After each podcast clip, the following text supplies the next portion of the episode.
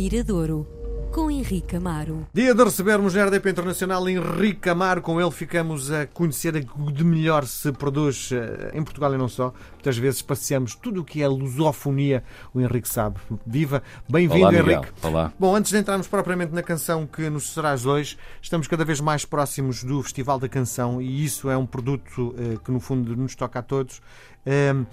Que andou ali durante algum tempo, ehm, enfim, não direi nas ruas da amargura, mas eh, se calhar não teria eh, o peso que tem hoje. Foi o Salvador Sobral que salvou o Festival da Canção?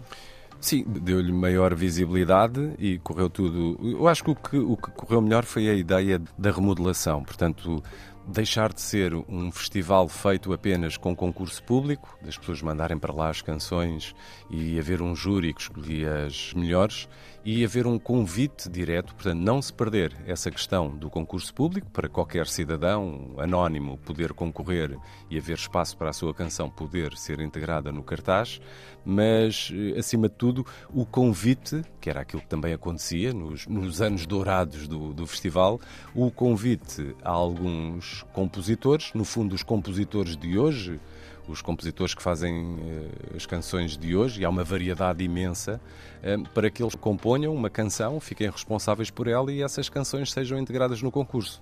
Portanto, isso deu logo, tu quando fazes um convite à Luísa Sobral, tens à partida a garantia que sai uma canção com o dedo da Luísa Sobral, que foi o que aconteceu, por acaso convidou o, o irmão. Quando convidas o Pedro da Silva Martins, lembro-me, por exemplo, foi ele que convidou depois a Helena D'Água para hum, cantar a, a sua canção, tens uma canção do Pedro da Silva Martins. Portanto, isso eh, acho que foi a grande, diria, não diria revolução, mas a grande eh, novidade que este novo formato trouxe.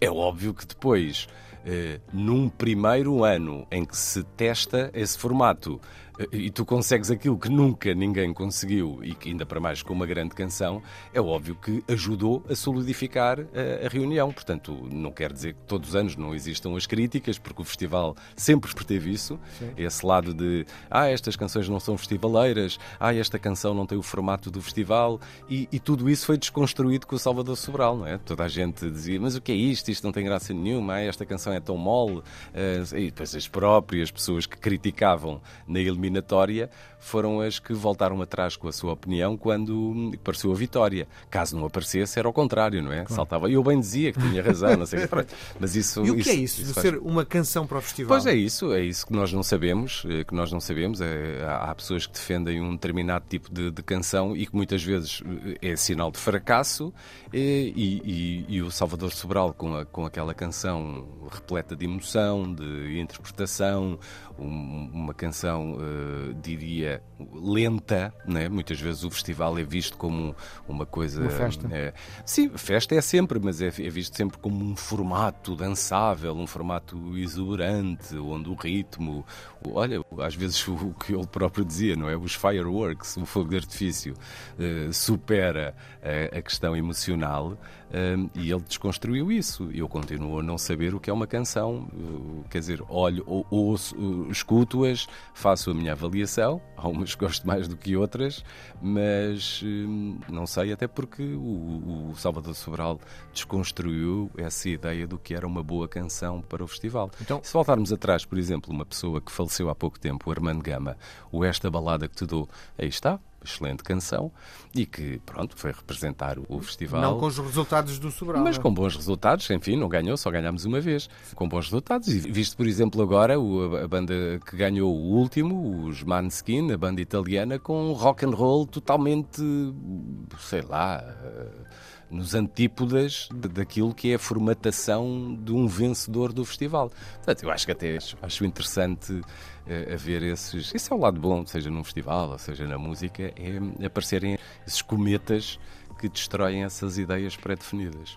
E a música que nos trazes hoje? Fazia a sentido música... no festival? Não, acho que não. Ah, não, por acima de tudo por ser instrumental. Uh, e acho que nunca foi, nem sei se é possível levar uma canção instrumental ao festival. O festival. Uh, quer o nosso, quer o da Eurovisão, tem várias regras. Uma delas é que a música não pode exceder os 3 minutos.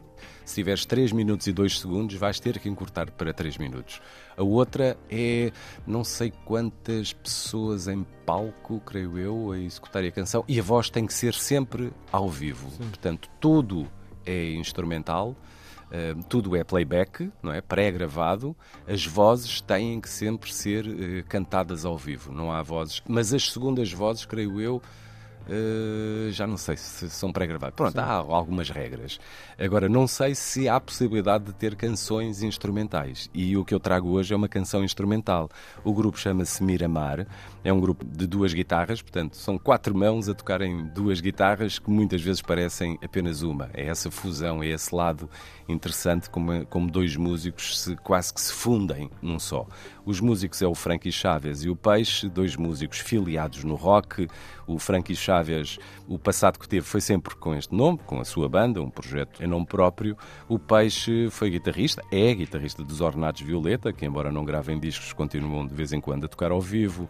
Dos Pluto, tem trabalho a solo, enfim, teve numa série de bandas. Tem ligação ao rock, mas é uma pessoa, um músico que, que estudou também o jazz. O Frankie Chaves também estudou no início, mas depois é mais autodidata do que, que, no fundo, fruto de uma escola. E houve um encontro acidental, houve um convite que foi feito para eles tocarem num festival, um deles tocar num festival dedicado à guitarra, e como se tinham conhecido acidentalmente um mês antes, um, não sei qual deles foi, acho que foi o Peixe, convidou o Frankie Chaves então para começarem a fazer umas composições a dois e levá-la a esse festival, o Guitarras ao Alto, que decorre anualmente no Alentejo.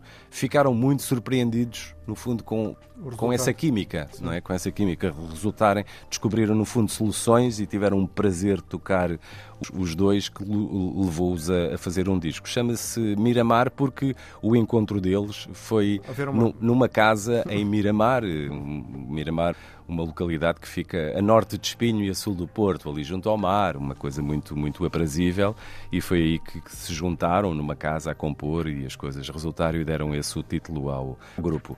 Partiram agora para um segundo disco, um disco que eu gosto muito, já gostava do anterior, este aqui é um, é um, está um bocadinho, diria, acima, e pela primeira vez também trouxeram outros músicos, não muitos, aqui há dois, há o António Serginho, que toca uma percussão muito, muito leve, mas decidiram num dos temas, eh, eh, acharam que havia espaço para um piano e como o Peixe eh, conhecia também informalmente o Mário Laginha, teve a coragem de, de lhe enviar uma mensagem e perguntar se ele estaria disposto ele a participar. Ele disse que se gostasse da canção participaria e muito dificilmente, mesmo sem ouvindo, muito dificilmente não iria gostar. Uhum. Foi o que ele respondeu. E gostou, e, e os três, aqui no fundo é uma canção não a quatro mãos, mas a seis mãos, duas guitarras e o piano maravilhoso tocado pelo Mário Laginha. Portanto, os Miramar, hoje no Miradouro.